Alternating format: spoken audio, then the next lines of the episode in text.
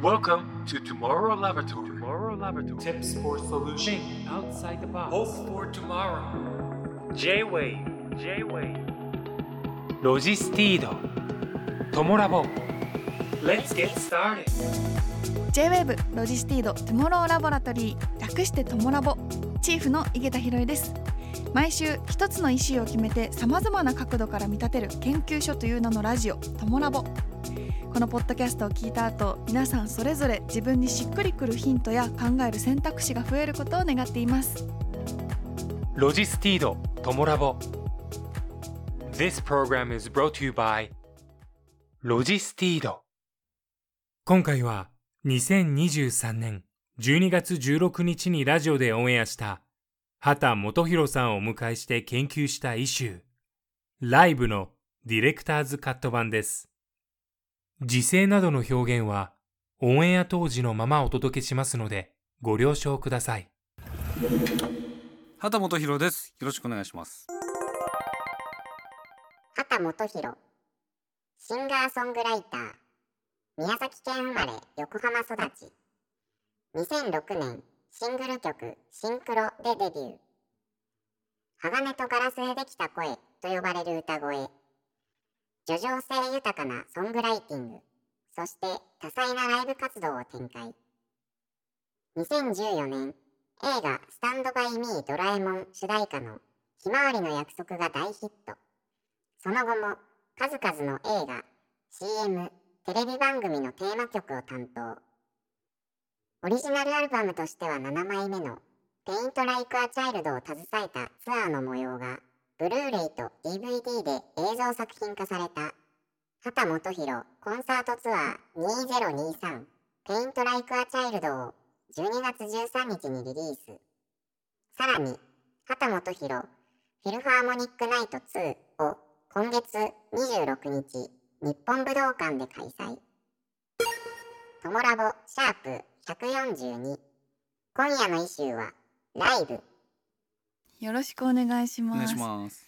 実は初めましてではないんですよねそうですよね。覚えててくださってあますもちろんもちろん。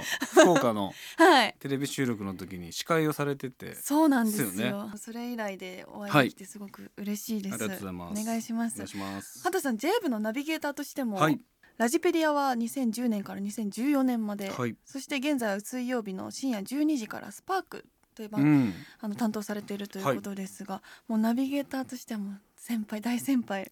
まあもちろんその芸能界のも大先輩であなことない。です。りますが。これこれ J-Wave さんってナビゲーターさんっていうじゃないですか。はい。だから何かをナビゲートするべき人なはずなんです。けど、僕うん。ナビゲートしたことないんで、あ、はい。ナビゲーターではない。ただ喋ってるだけなんで、はい。あのちなみにそのスパークっていう番組、そのざっくり畑さんからご紹介いただけますか？ざっくりですか？ざっくりじゃなくても大丈夫です。そうですね。スパーク。まあでも各曜日で、はい。それこそ担当してる人によって多分全然内容違って、うん。企画も違うんであれなんですけど僕ははい。水曜スパークを担当していて、うん。大体クイズに答えるとかうん。なんだろうな。JWAVE 一内容がないと思って喋ってるんでよく続いてるなって。内容ないんですか？改変期のためにドキドキしてます、ね、いつ終わるんじゃいつ終わるかなっていうねクイズはお得意なんですか？いやそれが本当に当たらないんですよ。クイズって言っても、その出題者の方のパーソナルクイズ、あーはい。他のウェブとかに出てないその人だけの、はい。まあ、お風呂どこから洗うみたいな感じのクイズが出るんですけど。全然当たらない。ヒント2個ももらうんですけどね、はい。全然当たらないですね。もともとラジオは興味あったんですか？あーでもラジオで喋ってみたいなっていうのはあって、はいでそれこそラジペディアで最初うん。やらせてもらったのが初めてだったんですけど、うん。番組持たせてもらうの。はい。最初はだからなんかすごい当時のディレクターさんとかにうん。ロボットみたいだって言われてえ？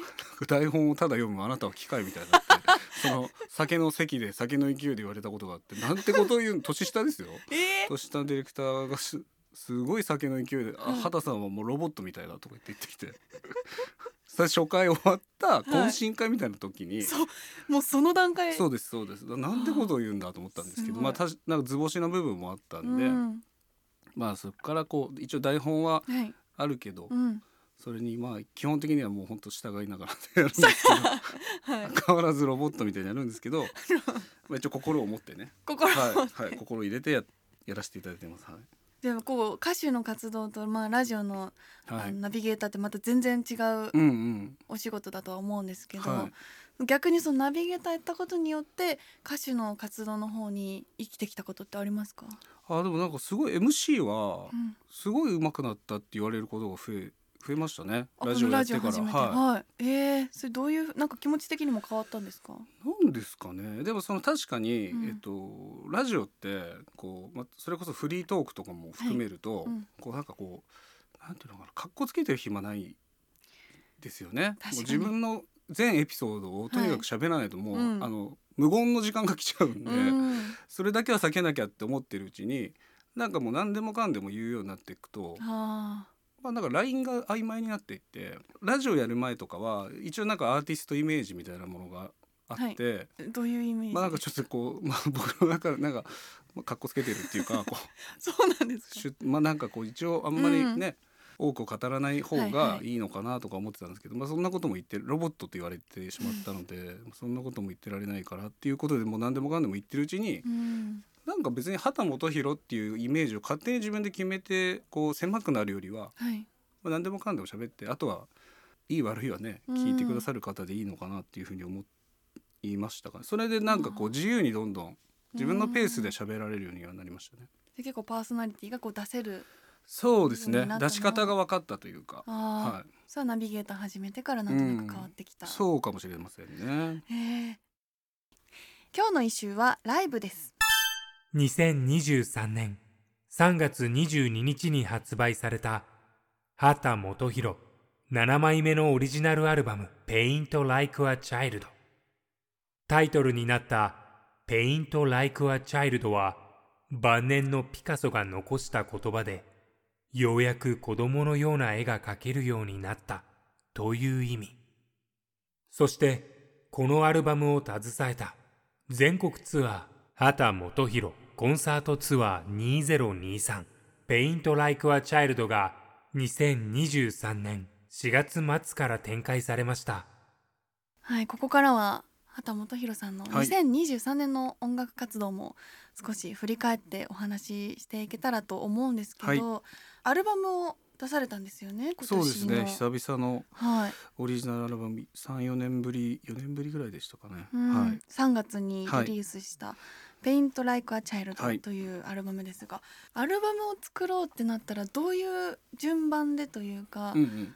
どういうところから作っていくんですか？そうですね。僕の場合はまずはその制作期間みたいなのをもらってはい。一月とか二月とか、はい。それとにかく一人で全部、まあ、曲を書く期間みたいなのを作るんですけど、そこでそのとにかく作るっていう時間を曲を。はい。はい。でそのそれはもう次こういうものを作ろうとして作るんじゃなくて、うん。自分の中で少しでもアイデアとして浮かんだものがあれば、うん。全部形にしていって、はい。でそれをこうなんていうんですかね客観的に聞き聞くことによって、うん。次自分はこれをやりたいって曲がやっぱり出てくるんですよ。これは作ってみて悪くないけど今じゃないなとかこれは今だなみたいなのが出てくるんですよね。うんそれが大体まあ23曲とか34曲その制作期間で出てくるとうん。大体それがこう骨格、まあ、根幹になってじゃあこれがあるなら次こういうの書こうかなとかこういうサウンド感作ってみようかなって言って肉付けしてって1枚まあ大体 10, 10とか、うん。そういう曲数になっていくっていう作り方ですね僕は。じゃあ作ったけどこのアルバムには収録されてない曲もある。そうですね、倍以上入ってな倍以い上ことが多いですねやっぱり。あはい。ーでそれはまた次の作品あアルバムに入ったり入んなかほとんどそうですね。あんま入んないですね僕の場合は。あ。その時まあでもそうフルで作るわけじゃなくて、はい。ワンコーラスとうかスケッチみたいなのを貯める感じなんですけど。なるほど。でもその時にこうこのアルバムを持ってライブをやるやられると思うんですけど、そのライブのことも意識されたりするんですか？曲によりますかね。うん。この曲はなんかライブでやったら映えそうだなとかライブをイメージして書こうっていう曲もあるんですけど、うん。全然気にしてない時もありますね。じゃあメインはこのアルバムをどういうふうに作っていくかっていうところをメインで。うん、その時作りたい音になってるかどうかとか、で今回だから「ペイント・ライカ・チャイルド」とかはい。作って後で気づいたんですけど僕メインの楽器がアコースティックギターなんですけど、曲のほとんどアコギ入ってないとか全然あるんですよ。はあでもそれはなんか気にしてなかったというかこういう音にしたい方が優先で、うん。あんまあサビまでギター入ってなかったなとかそういうのは結構ありますね。あじゃあそういう時ってじゃあいざライブにってなったらまたそこもじゃあその曲に合わせてそうですね。でもライブでやる時も基本的にはそのギターが入ってないところに無理やり入れるみたいなことはしないんですけど、う実際、えー、と結構打ち込みのリズムも多かったんですよ、はい。今回のアルバムは。でもそれをあのドラマちゃんと何ですかね人力でうん。やることでまたうん。表現も変わりますし、その辺は結構ライブアレンジしてってって感じでしたかね。ちなみにこの「ペイント・ライク・ア・チャイルド」ははどういう根幹というかし指針から生まれてったアルバムなんですか？そうですね、まあ、その時自分がか,、まあ、かっこいいというかこう音楽的欲求、うんこういうの作りたいなみたいなものを作ってったんですけど割と洋楽的なアプローチをしたいなと思ってて、うんでそれも何ていうんですかねアレンジだけを洋楽っぽくするっていうよりは曲の作り自体をもうそもそも洋楽的に作ることでよりこうそのサウンドを作っていけたら面白いかなっていうアプローチでした。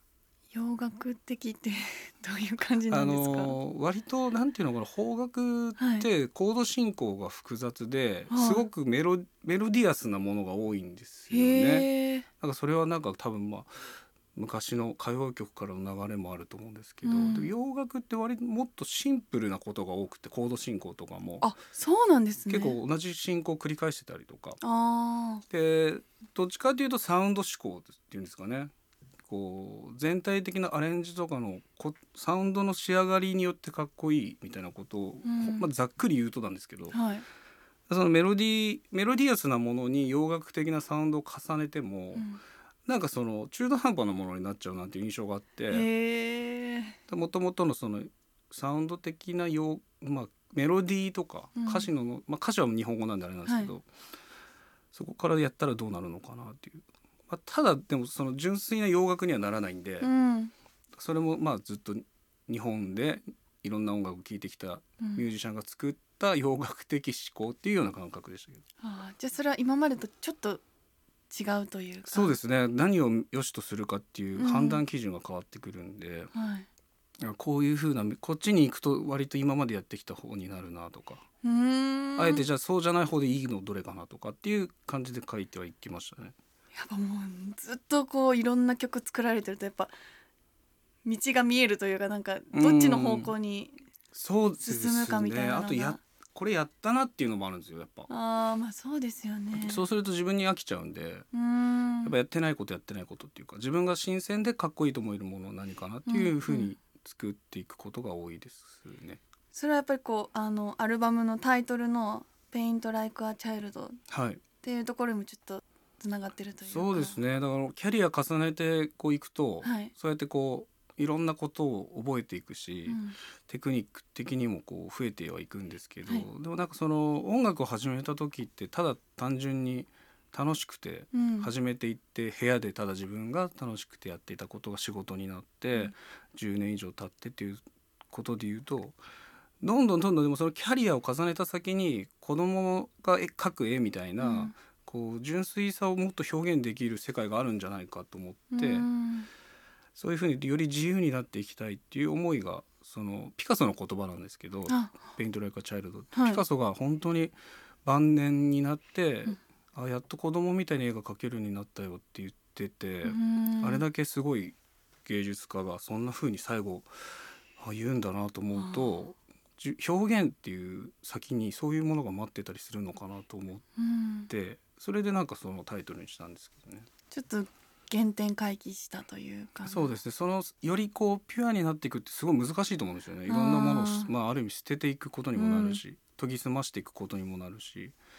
だからなんかその今すぐ子供みたいにっていうよりはそんな風になっていけたらいいなっていううん。思いですね。3月にリリースした「Paint Like a Child」はい、そのアルバムを発売して1ヶ月後にその全国ツアーがはい、スタートしたと思うんですけどこのライブについていかがでしたか？そうですね、うん。まあなまずはやっぱりそのバンドを連れてアルバムのツアーっていうのが久々だったんで、う前作「コペルニクス」ってアルバムのツアーはコロナ禍ではい。中止になってしまったんですよ、あそうだったんですね。前箇所、はい、始まる前に、うん。そういうのもあってあやっぱりこうやって作品をみん皆さんの元に届けに行ってうん。みんなと共有できるっていうことの、まあ、喜びはすごい感じましたね。うん。こう自分でご自身で曲曲を作ってそれがバンドの方が演奏してっていうはい。形になるわけじゃないですか、そういうコミュニケーションとかってどういうふうに取られてるんですか？あのーまあ、もちろんすごいミュージシャンの人たちばっかりとやらせてもらってるから、こう必要以上の会話がこう求められるわけじゃなくて割ともうパッと弾いたらかっこいいみたいなことが多いは多いんですけどやっぱり自分のイメージに合ってるか合ってないかっていうところで僕は判断してて、でもそのプレイヤーの個性もあるからここはこうやって必ず弾いてほしいっていう箇所と、うん。ここは自由にとにかく好きにやってほしいっていうところがあるから、その辺はなんか全体的なバランス見ながらうん。やってますね。もうそこのあのプロデュースというかまとめるのもリーダーは秦さんに？今そうですね。リハーサルとか全部進めてへえ。こういうふうにやってやりたいっていうのを伝えてだここ行き過ぎたなって思うとこは後でその人にこここの辺はこういうふうにしてほしいとかっていうコミュニケーションしたりとか。うん。であとこのアルバムを一緒にアレンジサウンドプロデュースしてるトオミヨウさんっていうサウンドプロデューサーの方もメンバーで入ってくださってるんで、うん。音楽的にそのなんだろうな複雑な部分とかは相談もちろん相談しながら、うん。こういうふうに自分がしたいんだけどどうやってあの進めていけばそうなるかっていうのを、うん。まあ遠見さんとかメンバー含めて相談していくのはもちろんなんですけどね。そのセットリストとか、はい、どのタイミングで MC 入れるとか、うんうん。そういうのは畑さんが決められるんですか？基本そうですね。あれっていつも私はもう見る側でしかうん。ライブ行ったことないんですけど、どういうふうに決めてるんですか？あのでも最近ははい。結構リハーサルとかが本格的に始まる前に、はい、スタッフと一緒にホワイトボードにあのまず曲をこう並べてうん、入れ替えたりとかしてえ。ー、セットリスト作りますね。どこを意識して作るんですか？うーん。やっぱその時のライブの表現したいものが表現できているかどうかっていうところですかね。毎回変わるんで何を表現するかっていうのが。うんあのアルバムのツアーであれば「ペイント・ライカ・チャイルド」っていうその作品の世界がライブでどうやったら一番伝わるかなとか、あー。何で幕開けしてうん。どう終わってっていうところから大体決めていくんですけど。あ最初と最初と最後を決めてその中間の流れはどういう流れがいいかとか、うん。あと自分の頭の中にあるイメージをあの曲でこんな風な照明でこうなっててお客さんがこうなってる場面をとかってイメージがあるんで、はいじゃあそれを作るためにはどの曲からどう入っていったらどうなるかとか、うん。それはなんかこう入れ替えながらみんなにどうどう思うか相談してうん。でそれでざっとはい。セットリストを組んで、はい。実際リハーサルしてみると違うことがへ結構あるんで。ああやっぱり文字だけでそうですね。想像するのとやってみるのと違う、そうですね。実際音を出してまた修正してで本番やってまた違うこともあるんで、へえ。っていうことですかね。本番でやってまた変更することもあるってことですか？あありますね。曲の間とかあ MC の感じとかは特に毎回そのライブをやってみてあ意外とこうだったなとか結構あるんで、あじゃあこうしていこうか照明の方と相談したりとかっていうのは最近やってますね。あ照明も。照明もそうです。照明ってやってる間見れないじゃないですかわ自分たちは、はい。はい、だからそれも映像を見させてもらったりとかしてあ曲のイメージに合ってないとかこれはすごくかっこいいとかそれをハイライトと見せるためにこう照明さんもストーリー組んでくれてるんで、でもここちょっとなんか違うんだよなとかいうのを話してやってますね。あもう全部じゃあもうプロデュースして。そうですね。ここ何年かはやってますね。さらに今回はでも有観客ではい。声出しも解禁されたうん、ライブっていうのはじゃあすっごく久しぶりだった。うん、そうですね、うん。完全にみんながこう声出せる状態っていうのはツアーは本当に久々でしたね。いかがでした？やっぱりそのなんていうんですかね皆さんの声一緒にその音楽を共有するっていういろんな形があると思うんですけど、一緒に歌えるっていう瞬間があるっていうのはねライブの中でもかなりハイライトになるんで、うんやっぱりみんなの声聞けた時は嬉しかったですね。やっぱりそのお客さんの反応とかどういう風に聞いてくださってるかなとかっていうのは歌いながら見見たりとか感じですね。るんですか？ものすごい感じますね。うん、それをまあそれがライブっていうかどんな風に今聴いてくれてるかが自分に返ってきてでまたそれを歌ってうん。また皆さんが反応してっていうのをどんどんどんどん循環していくものだと思うんですけど、うん。むしろそこをいかに反応していけるのかっていうか空気を読み取れるかっていうのがすごい大事だなと思ってるんで、もちろん同じ曲順で同じセットリストだとしても毎回違うものになっていくっていうのは多分そこだと思うんですよね。だ皆さん今どうどうかなっていうのをすごく気にしてますけどね。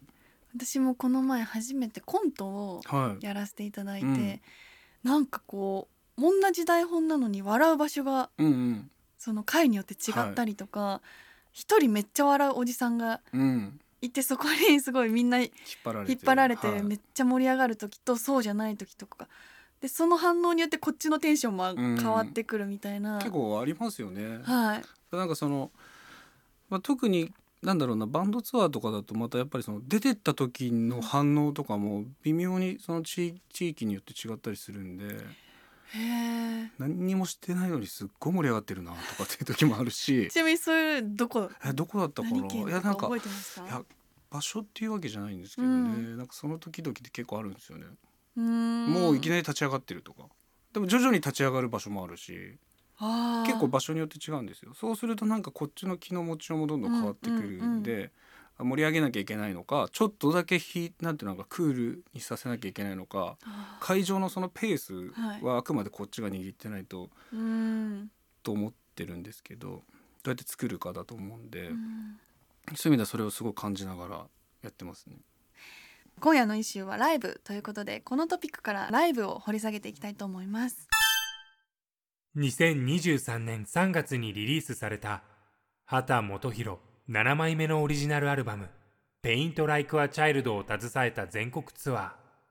畑基博コンサートツアー2023 Paint Like a Child リリース直後の4月から7月にかけて全国20公演を巡ったツアーのファイナルを収録した最新ライブ作品が12月13日にリリースされました。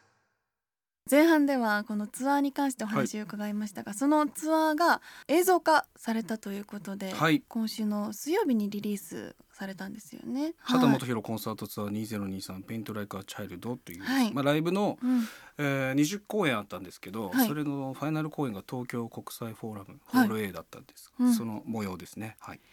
映像作品も秦さんはあの携わってあの基本基本的にはその映像作家の番場秀一さんという方が、うん。ライブの映像を後ろでこう映像演出ですね、うん。もう担っていただいてたんですけどその方も、が撮影もしてくださって、うん。あの映像今回の映像作品も編集してくださってます。今回のこの作映像作品畑さん自身でこうご紹介いただけますか？そうですね、うん。その「ペイント・ライカ・チャイルド」というアルバムを作って、はいアートワークをどうしようかって考えた時に、うん。やっぱり本当に子どもたちに絵を描いてもらうのがいいんじゃないかって話になったんですよ。はい。で絵画教室に通う幼稚園生から中学生までの子どもたちに、うん。まあ、それぞれちょっとその幼稚園生は幼稚園生みたいな感じで描いてもらった絵が、うん。今回のアルバムのジャケットにもなっていて、うん子どもが描くその絵の自由さっていうのが、うん。自分の中でやっぱすごい強烈に残ってたのでライブでも使いたいなと思って、はい。その映像をどうやってこうなんだろうなそのステージ上を埋め尽くすようにうん。映像を投射できるのかっていうイメージから始まったんですね結構今回の演出が。うん。でそれで白い後ろに白い、まあ、映像を投射できるパネルを用意して、うんそのシーンでは映像をバーンって出して、うん。でもそれがまたその舞台によって変化していくっていうようにしたんですけど今回。じゃあ実際そのお子さんの絵も、投射されてますね。あはい。えー、そうなんですね。でそれが1曲目「ペイント・ライカ・チャイルド」だったんですけど、はい。そのサビでドンって広がるような演出にしてあったりとかっていうのは結構こだわってやってたんですけど、うんその辺のこう映像とかあと照明とか、はい、そういうところも含めて全部でそのツアーライブを作ったので、うん。映像作品になるとそれのこうライブ会場で見ているだけでは分からなかったようなディティールとか。ああその絵の細かい。ね絵とか光とか、はい。演演者がどんな動きをしていたのかとか、うん。そういうとこまであの見てもらえるので。少し私も拝見したんですけど、はい。確かにこう光からこう畑さんに降りてくるみたいうん。なカメラワークとか、はなんかその後ろの絵がよく見える映像とかそうですね、はい、なんかすごくなんかアート作品うんうん。を見てるような気持ちになるその豪華さというか、はい、結構シンプルなステージにはなってるんですけど、うん。そういう光と映像でいかにその形作っていくかっていうところは結構こだわったんで、その辺なんかね見ていただけたらと思いますね。じゃあこの映像作品はじゃあコンサートそのまま投影っていうよりかはもう作品としてそうですね。んまた違う見方してもらえると思います。あとバンバさんのやっぱりそういう切り取る場面がすごい音楽的なんで一曲の中でここベース目立つとことかやっぱあるんですよね。あ細かくバーって。はい。それ全部逃してないって感じがして、すごいやっぱ音楽好きな方なんで。はい。その辺も音楽的に映像がどんどん切り替わっていくのもやっぱ見どころだと思いますね。ありがとうございます、最後のパートは畑さんの最新のライブについてお話ししていきたいと思います。畑基博フィルハーモニックナイト2開催。2023年12月26日火曜日。場所は日本武道館。料金は全席指定。税込み7700円。詳細は秦基博のオフィシャルウェブサイトまで。最新のライブが12月26日。もうあと10日とはい。いうところですが、どういうライブをされるんですか？えー、と2年前にはい。初めて行った Philharmonic Night という、まあうん、弦楽オーケストラと一緒にやるライブなんですけど、うん。僕の歌とアコギと先ほど少しねお名前ありましたあのトオミヨウさんのピアノと、えー15人の弦楽オーケストラで行うライブですね。それのパート2がはい。今回はい2年ぶりに行われます。同じ場所で同じメンバーでそうですねはい。その弦楽器のストリングスはい。ってことはもうまたバンドとは違いますね。でその弦楽アレンジはトーミー・オーさんがやってくださってるんですけど、うん。やっぱりそのなんだろうなこうバンドでやるもそうだし僕は弾き語りでもやりますけど、うん。弾き語りもそうですけどこうやる演奏の形態によって曲の響きとか見えてくる世界が変わるんでうん。それがやっぱりいつも面白いなと思ってるんですけど弦楽はまたすごいこう流麗な世界の中でどうやってこう歌を歌うかとかうん歌がどう流れていくかっていうの結構変わりますよね。歌い心地みたいなところも変わるんですか？あ歌い心地変わりますね。めちゃくちゃ気持ちいいですね。うん。しかも日本武道館なんで、はい。天井高くて音の響きもすごい気持ちいいんですよ。音の中に包まれる感じが武道館はやっぱ特別な気がしますね。じゃあそのより弦楽器がこう、うん気持ちよく響く響く。はい、場所ですよねだからフィラハーモニックっていう言葉にはなんかその音楽を愛するっていう意味もあるそうなんですよ。すね。だからまあそういう意味ではこうなんかこう音楽をめでる、そんな時間になるといいなっていうのがあってみんなでまあフォーマルな格好をしてその雰囲気作ってうん、やろうっていうのが初回だったんですけど今回もそうですね。いいですね。年末になんかちょっとこのせわしない市バスにちょっとはいふっと落ち着けるような、そうですね、はい。うん。ゆったり浸ってもらえるライブかなと思いますね行かれる方はぜひそうですね。楽しみにはい。していただけたらという感じですかね。はい。というわけで今回はライブについていろいろとお話ししてきましたがえ最後は畑さんのインタビュー記事を要約しながらご紹介したいと思います。FAD 横浜のオーナー橋本さんが畑さんに送った言葉「歌は歌った瞬間に聴いた人のものになる」これは聴いてくれる人がいて初めて成立するもので人前で歌ったり音源を聞いてほしいと思う以上は伝わらないと意味がないってことだと思っています。伝えるためにはどういうふうにすればいいのか。例えば歌詞を書いたりメロディーを作ることから始まるんですけど自分がイメージした音や景色を伝えるためにはどういう言葉がいいのか。どういうメロディーがいいのか。と考えるのと一緒でどう歌えば伝わるんだろうと考えていく。ただ自分だけが思い描いているものを自分の中だけで成立させればいいという考え方とはやっぱり歌い方は変わってくると思います。というこちらはボーカルマガジンのウェブ版のあの今年の3月のインタビュー記事から一部抜粋再構成してご紹介させていただいたんですが、これはどういう思いでこのお話をされたんですか？そうですね、うん。多分そのう歌うことっていうのをどう捉えてるかっていうインタビューだったと思うんですけど、そのまあ、僕の場合基本的には自分で作った歌を歌うってシンガーソングライターなので、はい。詩と曲にももうメッセージだったりとか、うん。こう表現がもう詰まっていると思うんですよ。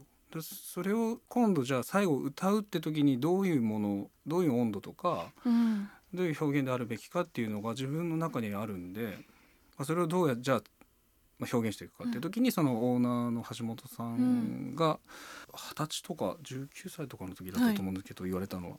その歌を歌った瞬間に聴いた人のものになるという、うん。どうやって手渡すことができるのかっていうことがやっぱりすごく大事なんじゃないかなと思ってるんで、詩を書く時も曲を書く時も歌う時もそれはずっと思ってますね。じゃあそこはもう19、20歳の時から変わらずに。うーんなんかでもどんどんどんどんその言葉が重くなってきてる気がしますね。あ重くなってる？うんなんかこう自分の中でそう聞いたし当時はこそもう何言ってるか分かんないなと思ってたっていうか、はい。自分が楽しくて自分のために曲書いて、うん。自分が気持ちよくて歌ってるっていう状態だったんですけど、うん。だんだんやっぱそのあ聞いてくれる人に伝わらないと意味ないんだなとかもちろんデビューしてからどんどんあ聞いてくださる方がこんなにいるんだって分かれば分かるほど、うん。この聞いてくれた人のものになるっていう言葉が自分の中で大きく重くなってってる気がしますね。でもだからなんかこう畑さんが歌ってくださる歌ってすごいしみる？しみる、感じがはあるのはやっぱりそこにこう畑さんの思いがすごく乗ってるからなんでしょうかね。嬉しいですありがとうございます。ただそのライブってやっぱ直接届けられうんるはい場所だと思うんですけど、畑さんにとってそのライブとは何でしう？ょう。んでも本当にこうなんて言ったらいいんですかね。もうコミュニケーションうん。だと思ってて自分一人で歌って成立するものではなくて自分が歌ったことで皆さんが何らかの反応をしてくださって、うん。それがまた自分に返ってきてでまた皆さんが反応して帰ってきてっていうことのやり取りなんで、それこそ一人じゃできないうん。皆さんがいて初めて成立するしその日だけのライブになると思うんで、まあ僕自身はライブをする時いつもそのその時をいかに感じることができるかっていうふうに思ってて、それをこう歌にどんどん反映できるといいなと思いながら歌ってます。そこの対話っていうところがすごく。大事なんですね。うん。いや今日はたくさん素敵なお話ありがとうございました。こちらこそ。